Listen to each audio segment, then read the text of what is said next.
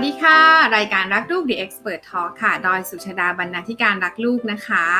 เช่นเคยค่ะคุณพ่อคุณแม่วันนี้รูปแบบรายการของเรายังคง Talk from Home กันอยู่นะคะ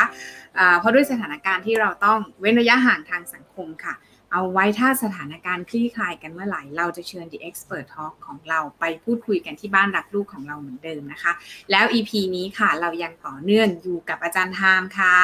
อาจารย์ไทม์เชื้อสถาปนสิริ นักวิชาการด้านสื่อสถาบันแห่งชาติ เพื่อการพัฒนาเด็กและครอบครัวมหาวิทยาลัยมหิดล สวัสดีอาจารย์ทามค่ะ ครับ สวัสดีครับ ค่ะ เราอยู่กับอาจารย์ทามครั้งนี้เป็นครั้งที่สามแล้วนะคะ ครั้งแรกเราพูดถึงสื่อเทคโนโลยีเป็นยังไงพ่อแม่ต้องดูเท่าทันต่อมาอาจารย์ทาม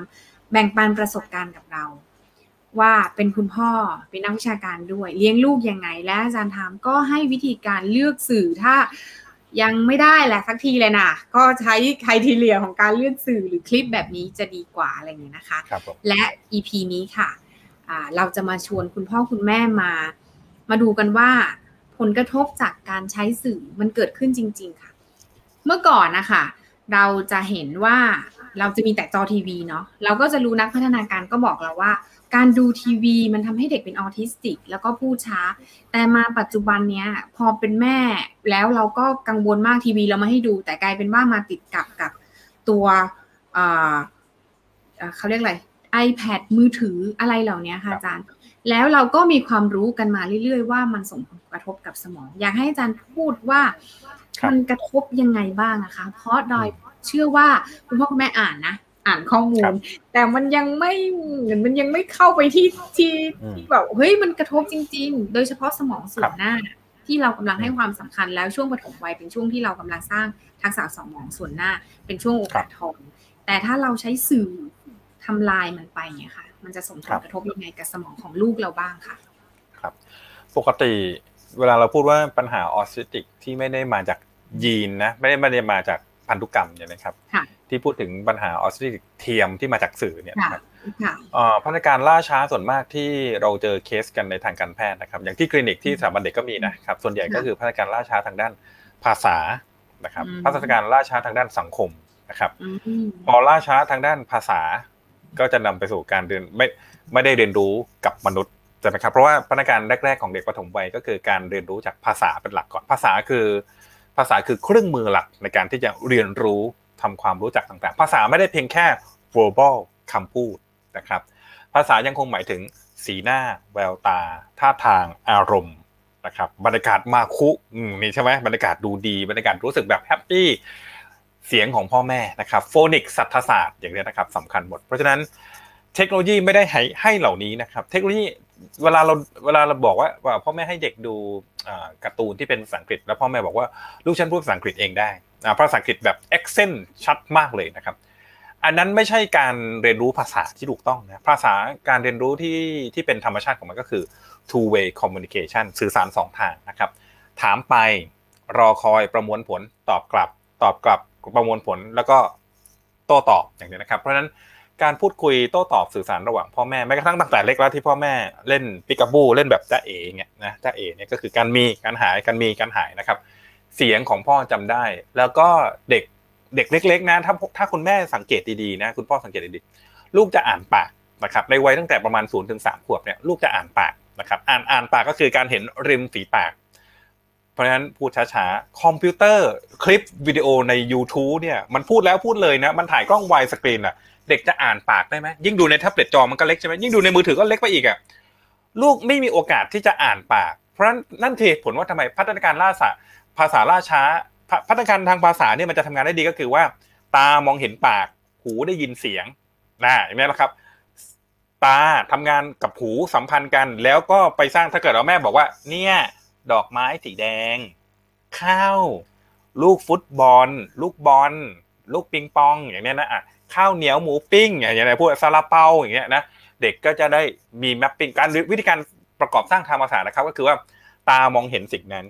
หูได้ยินสิ่งนั้น ตามองเห็นปากการอ่านรูปสิ่งนั้น และมองเห็นสิ่งนั้นอยู่ มันจะไป mapping กัน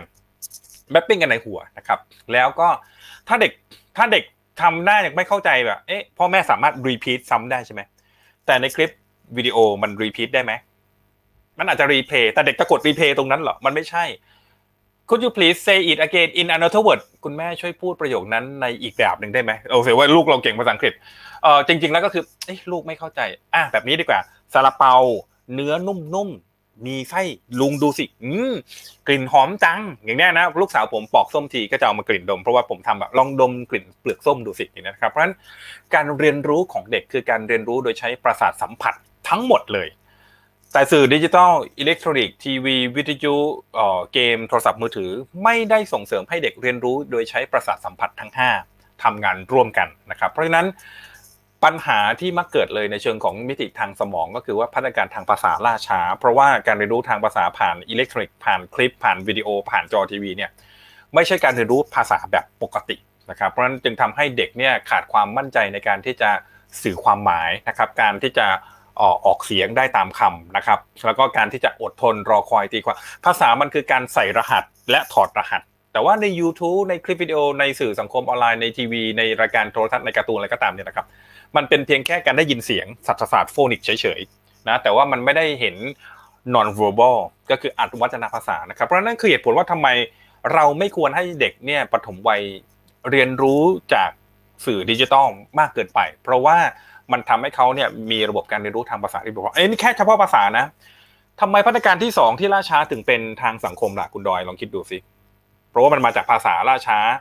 มนุษย์เป็นสัตว์สังคม การเรียนรู้การเข้ากลุ่ม การรู้อารมณ์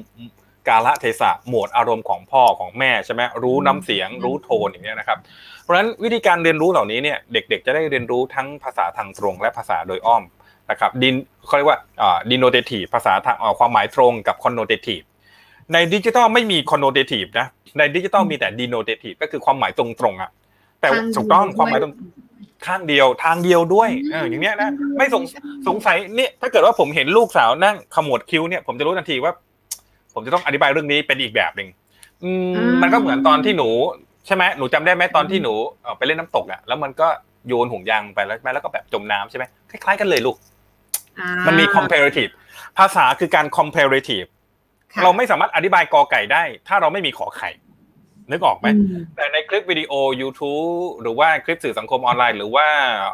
โซเชียลมีเดียต่างๆเนี่ยมันไม่ใช่ภาษาแบบ comparative นะ มันคือการ communicative เฉยๆ คือการฉันพูด คุณจะฟังรู้เรื่องไม่รู้เรื่องก็เรื่องของคุณ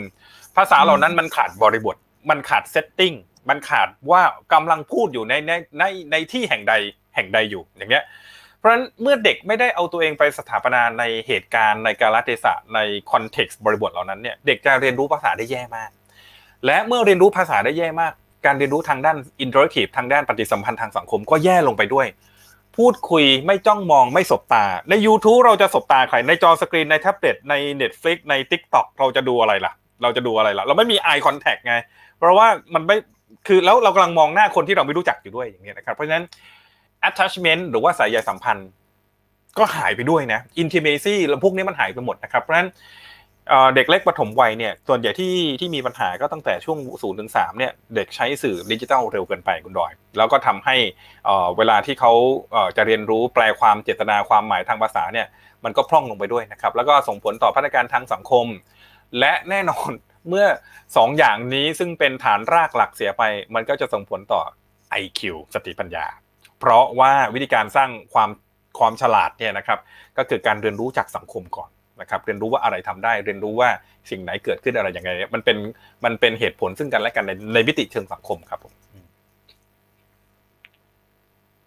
อาจารย์อาจารย์พูดถึงตัว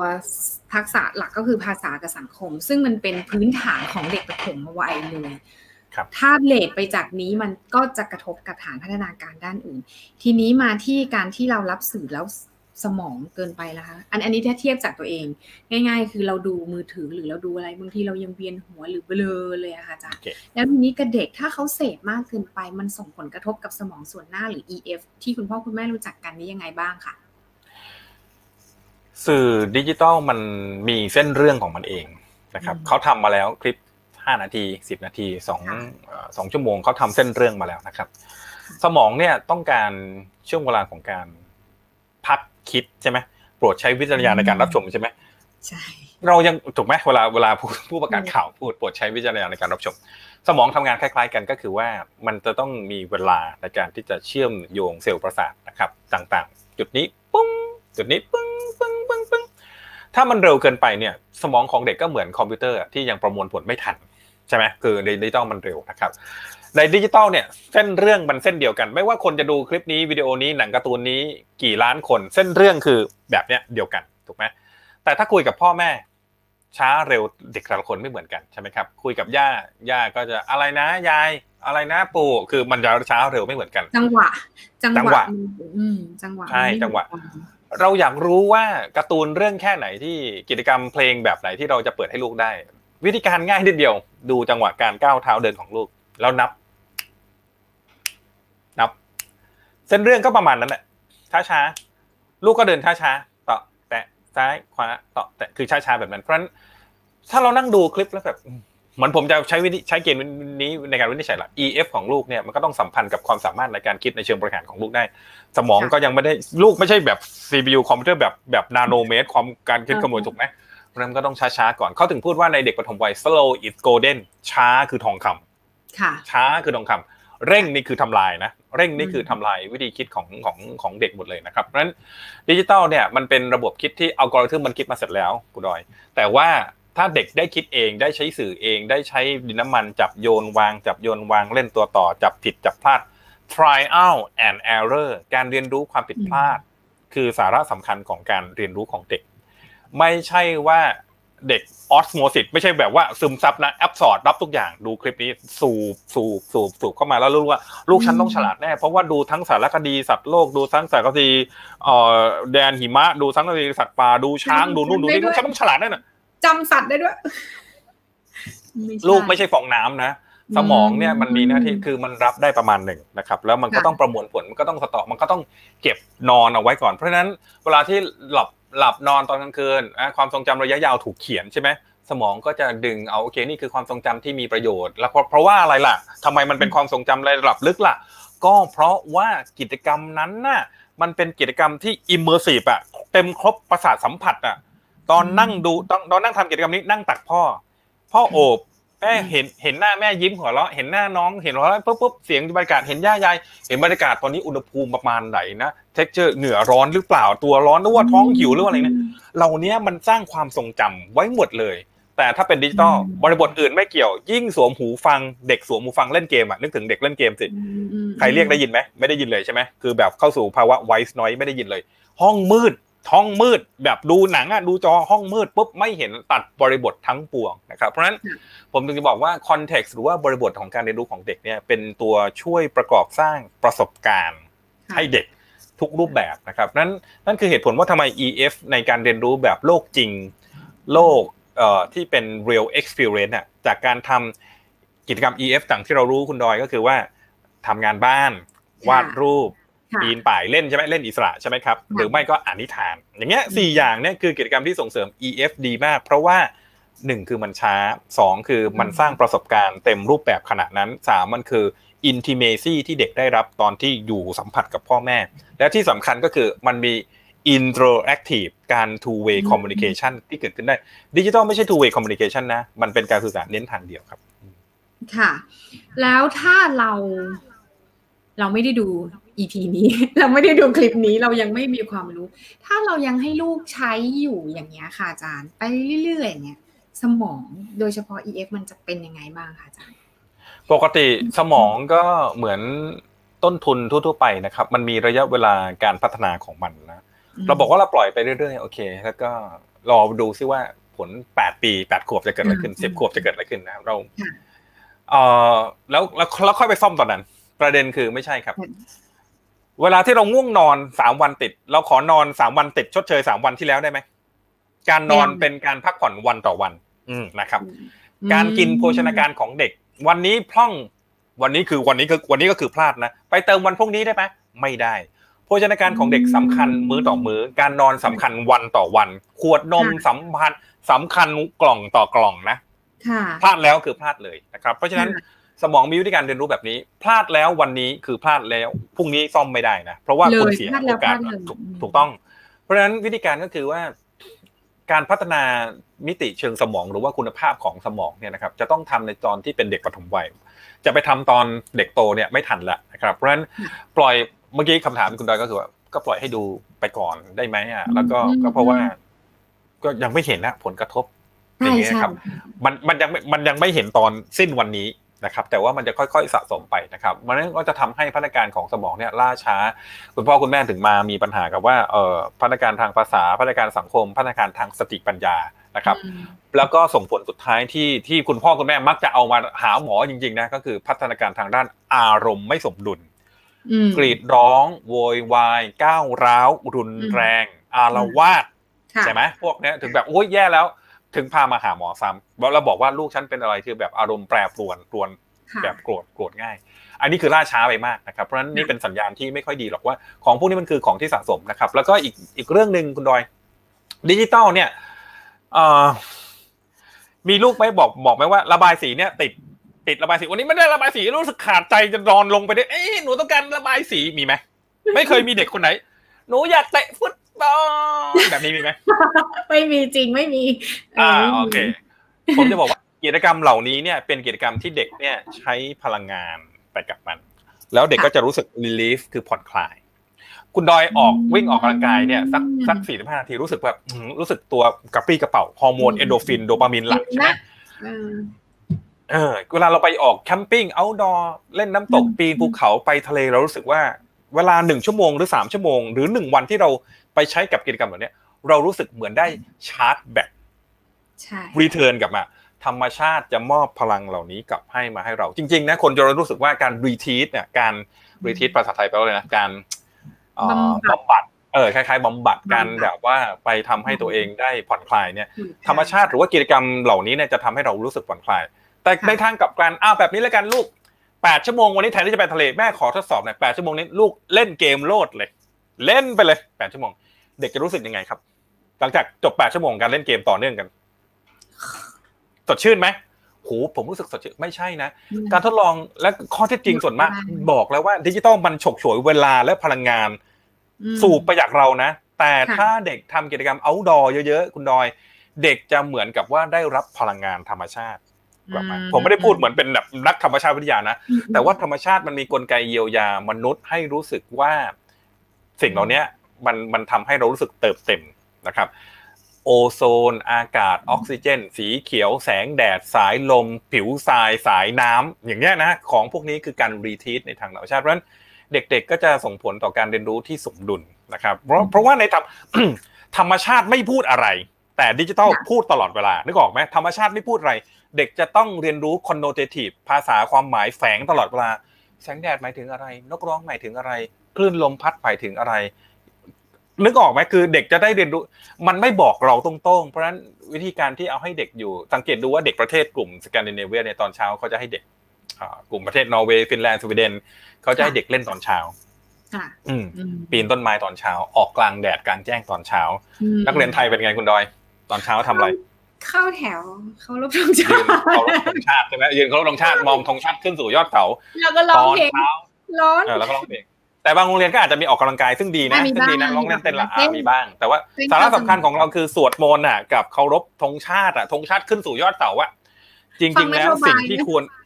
เออ มันเป็นนโยบายการศึกษาจริง ๆ แล้วสิ่งที่ควรขึ้นสู่ยอดเสาเนี่ยขึ้นสู่ส่วนสูงเนี่ย คือเด็กควรปีนต้นไม้ทุกวันตอนเช้านะเด็กประถมวัยนะอืมอืมจริงค่ะ นะครับเพราะว่ามันคืออะกระบวนการทำสมองแบบนี้ ผมขอถอดแว่นสมมติว่าลูกสาวผมปีนต้นไม้ เธอก็จะต้องคิดว่าระยะแขนของเธอ ชักจับดึงปีนป่ายได้เท่าไหร่ใช่ไหมเธอจะต้องคาดการกิ่งนั้น เธอจะต้องมองกิ่งนี้ ต้นไม้ไม่บอกวิธีใช้ ไม่มีใครบอกนี่บอกไปต้นไม้ไม่บอกอะไรเลย ไม่กระซิบอะไรเลย เด็กจะต้องคิดเด็กจะต้องฟังเสียงตัวเอง คาดการกำลังของตัวเอง และเกิดการ เรียนรู้ว่า anticipation ก็คือการคาดการณ์ว่า ถ้าฉันจับกิ่งนี้แล้วก็ไปกิ่งนี้แล้วก็ขาตรงนี้แล้วก็แบบตรงนี้ฉันจะลงไม่ได้เอ๊ะแต่ถ้าฉันขึ้นได้แล้วฉันจะลงยังไง เพราะฉะนั้นเด็กๆจะเรียนรู้การใช้วิธีการสมองอย่างครบทุกมิตินะครับนั่นคือเหตุผลว่าทำไมเด็กปีนต้นไม้ถึงฉลาดนะเพราะต้นไม้ไม่มีสูตรสาเร็จในการปีนต้นไม้หนึ่งต้น มีวิธีการปีนแต่ละแบบ ของเด็กแต่ละคนก็ไม่เหมือนกันด้วยปีนแบบเมื่อวานปีนแบบวันนี้ก็ไม่เหมือนกันนะครับเพราะนี่เป็นสิ่งที่บอกว่าทำไมเราถึงเลือกใช้สื่อเนี่ยผมถึงบอกว่าต้นไม้คือสื่อนะถ้าเราเลือกใช้เป็นโอ้ยดิจิตอลเนี่ยพักไว้ก่อน ต้นไม้น่ะของจริงนะครับขี่จักรยานน่ะของจริง เพื่อนเล่นน่ะมีจริง เพราะฉะนั้นการมีเพื่อนเล่นสำคัญกว่ามีการการมีของเล่นถูกไหมอันนี้เป็นสิ่งที่เราต้องยึดเอาไว้ตลอดครับ อืมโอ้ดีมากเลยค่ะอาจารย์ มัน หลายอย่างที่มันมีอยู่จริง ได้จับได้สัมผัสใช้เซนซอรี่มันทำให้ตัวเขามีอยู่จริง ด้วยหนูก็มีอยู่จริง สมองก็มีอยู่จริง เพื่อนเล่นของเล่นอะไรมีอยู่จริงนี่ใช่ไหมคะฉะนั้นถ้าถ้าเราจะถ้าเราฟังมาตั้งแต่ต้นคลิป เราก็จะพอสรุปได้ว่า อะไรที่มันทำให้สมองไม่สมดุล ก็ไม่ควรไปยุ่งกับมันจำพ่อแม่จำแค่นี้ได้ใช่ไหมคะคุณหมอว่าอะไรที่ทำให้สมองไม่สมดุล ลูกอยู่กับมันแล้วไม่มีความสุข หมดแรง หมดพลัง อะไรเหล่านี้เราก็ไม่ต้องให้เขาไปยุ่งอย่างนี้ง่าย ๆ อย่างนี้ก็ได้ใช่ไหมคะอาจารย์หรือให้เขาอยู่กับธรรมชาติ ใช่ จริงๆจะเป็นแบบนี้ครับคุณดอย ในช่วงเด็กปฐมวัยเนี่ยสัมพันธ์สัมพันธ์ สัมพันธภาพสัมพันธ์สำคัญมากนะ อีกเรื่องหนึ่งที่สำคัญก็คือ ความสัมพันธ์ relative ความสัมพันธ์เนี่ยเขาเรียกว่าเอ่อ relate เขาเรียกว่าอะไรนะเอ่อความสัมพันธ์ก็คือ relate relation ใช่ไหมโอเค relation อ่า relationship เนี่ยเขาเรียกว่าภาษาไทยก็คือความสัมพันธ์ เช่นความสัมพันธ์ระหว่างพ่อกับแม่กับลูกกับพี่น้องกับปู่ย่าตายายอันนี้สำคัญมากสำคัญกว่าที่เด็กจะไปให้ความสัมพันธ์กับสิ่งที่อยู่ในดิจิตอลนะครับ อีกตัวหนึ่งก็คือความสัมพัทธ์สัมพัทธ์ภาษาอังกฤษก็คือเรียกว่า relative คล้ายๆแปลว่าญาติอะสัมพัทธ์สัมพัทธ์ก็คือว่า รู้ว่าตอนนี้ต้องทำอะไร รู้ว่าตอนนี้พระอาทิตย์ตกใช่ไหมรู้ว่าตอนนี้สายลม รู้ว่ารู้ว่าฝน รู้ว่ามีใครอยู่ที่บ้าน รู้ว่าข้างข้างบนข้างล่างเป็นยังไง รู้ว่าข้างหน้าข้างหลัง รู้ว่ามื้อเช้ามื้อเย็น รู้ว่าร้อนรู้ว่าเย็น อย่างเงี้ย รู้ว่าเจ็บรู้ว่ารู้ว่าสบาย ความรู้สึกเหล่านี้ที่ทำให้เด็กเนี่ยรู้สึกว่าจะได้สนใจได้ยินเสียงของตัวเอง เพราะของเล่นอะไรก็ตามที่ทำให้เขาได้ยินเสียงของตัวเอง ได้สัมผัสอารมณ์ความรู้สึกของตัวเอง อันนั้นคือสิ่งที่มีความหมายนะครับเพราะฉะนั้นผมถึงจะบอกว่าการที่พ่อแม่เลือกของเล่นให้รู้ ให้ตอนที่เรานั่งเล่นกับลูกเนี่ยนั่งเล่นกระดานหมากลูกนั่งเล่นเนี่ยเราก็ต้องไปมีปฏิสัมพันธ์กับลูก ลูกได้รู้ว่าคนนี้สัมพัทธ์สัมพันธ์กับเราสัมพัทธ์สัมพัทธ์ก็คือว่าอยู่ในเวลานี้อยู่ตอนนี้อยู่ในความทรงจำนี้ถูกไหมครับเพราะฉะนั้นถ้าเกิดว่าคุณไม่สร้าง ประสบการณ์และความทรงจำตอนนี้เวลานี้เนี่ยคุณจะไปสร้างตอนไหนล่ะถูกไหมเพราะฉะนั้นเด็กปฐมวัยเนี่ย วิธีการคืออย่างนี้ครับพัฒนาการสมวัยเนี่ยไม่ได้บอกว่าเด็กฉลาดอย่างเดียวนะ พัฒนาการสมวัยคือภาษาร่างกาย สติปัญญาอารมณ์สังคมห้ามิตินะถูกไหมครับ เพราะฉะนั้นห้ามิติเนี้ยต้องมีความสมดุลซึ่งกันและกันนะครับเพราะฉะนั้นมิติเชิงสัมพัทธ์มิติเชิงสัมพัทธ์เช่นอะไร ผมผมยกอย่างเช่น รู้ว่านกอยู่ข้างบน รู้ว่าไส้เดือนอยู่ข้างล่าง รู้ว่านกมันบินได้ รู้ว่านกมันบินเร็ว รู้ว่าตัวหนอนมันกระดึบกระดึบไปช้าๆอันนี้เป็นการเรียนรู้มิติเชิงสัมพัทธ์ซึ่งจะส่งผลให้สมองเนี่ยทำงานอย่างสมดุลด้วย แต่ในดิจิตอลนะครับ ลองลองคิดดูคุณดอยโทรศัพท์มือถือแท็บเล็ตเนี่ยมันสองมิติมันทำได้แค่เนี้ย นิ้ว ไม่ต้องออกแรงเท่าไหร่ก็ได้แค่สัมผัสแต่ดินสอสีหนึ่งแท่ง สีแดงกำจับกำจับจดถูกไหมดินน้ำมันจับบิด ของเล่นในชีวิตจริงเป็นของเล่นสามมิติครับ แต่ของเล่นในดิจิตอลมิติไม่มีอะมันไม่มีมิติใด ๆ เลยอะเมื่อมันไม่มีมิติกว้างคูณยาวคูณสูง และคูณเวลามันไม่มีด้วยนะเพราะนั้นเด็กถึงไม่อยู่กับเรียลิตี้ไงอย่างเงี้ย เพราะว่าในของจริง ตอนนี้เล่นไม่ได้แล้วลูก ต้นไม้ลื่นฝนตกพึ่งเปียกเดี๋ยวถ้าหนูปีนแล้วเดี๋ยวหนูจะลื่นตกมาอ้อต้นไม้ที่ปีนไปได้ มีเรื่องแห้งเรื่องเปียกถูกไหมเรื่องลื่นเรื่องจับถนัดเห็นไหมต้นไม้ต้นเดิมอะ ถูกต้องแต่ดิจิตอลอะกดกี่ทีมันก็เรื่องเดิมใช่ไหมใช่ดูกี่รอบมันก็เรื่องเดิมใช่ไหมดูซ้ำ repeat กี่ครั้งมันก็เรื่องเดิมใช่ไหมเออ แต่ของจริงในชีวิตจริงเนี่ย context บริบทมันมีมิติเชิงสัมพัทธ์เยอะมาก แล้วเด็กที่ฉลาดนะ คือการรู้ว่าอ๋อไปสนามเล่นตอนนี้ไม่ได้ฝนเพิ่งตก เดี๋ยวรออีกสักชั่วโมงเดี๋ยวมันแห้ง แห้งคือเล่นได้ แห้งคือไม่ลื่น ไม่ลื่นคือปลอดภัย อย่างเงี้ยใช่ไหมเพราะฉะนั้นเด็กจะมีมิติของการใช้ความเชื่อมโยงของสมองในเชิงบูรณาการเนี่ยสูงกว่าเพราะฉะนั้นเขาเขาบอกว่าการเล่นในโลกจริงเนี่ยนะมันสร้าง EF ได้ดีกว่าการเล่นในโลกเสมือนจริงครับจริงจริงค่ะ เพราะมันเพราะเพราะเพราะอย่างที่อาจารย์บอกว่าการคิดเชื่อมโยงต่อสิ่งต่างๆ มันนำไปสู่การคิดเชิงเหตุผลตรรกกะ คือทุกอย่างแค่เรื่องเดียวแค่เขาฝนตกแล้วออกไปเล่นข้างนอกไม่ได้ คือถ้าพ่อแม่สามารถจับโยงสถานการณ์ต่างๆ มาเล่าเรื่องให้ลูกฟัง อย่างเงี้ยก็เป็นอาหารสมองเล็กๆ ให้ลูกก็ได้อะไรอย่างนี้ใช่ไหมคะอาจารย์จากจุดเริ่มต้นในกิจวัตรประจำวัน ก็จะช่วยเสริมทักษะสมอง EF ได้โอเคค่ะ โหวันนี้เราได้ความรู้ในเรื่องของการบอกอาจารย์ทามาบอกแล้วว่า สมองชอบ สื่อแบบไหน คุณพ่อคุณแม่ควรจะมีวิธีการดูแลลูก ดูแลสมองของลูกยังไง ช่วงเวลาไหนเป็นช่วงเวลาทองนะคะ ก็สำหรับ EP นี้เชื่อว่าคุณพ่อคุณแม่คงจะได้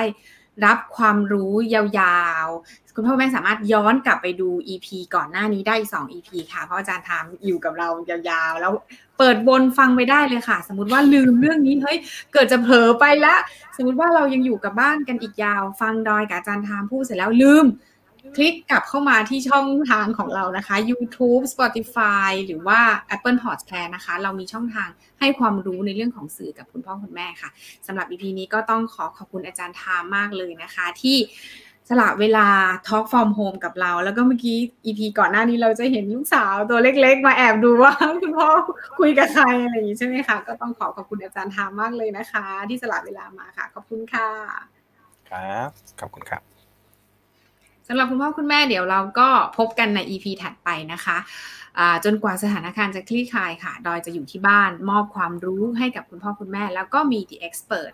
ให้ความรู้จากที่บ้านกับคุณพ่อคุณแม่เหมือนกันนะคะ สวัสดีค่ะ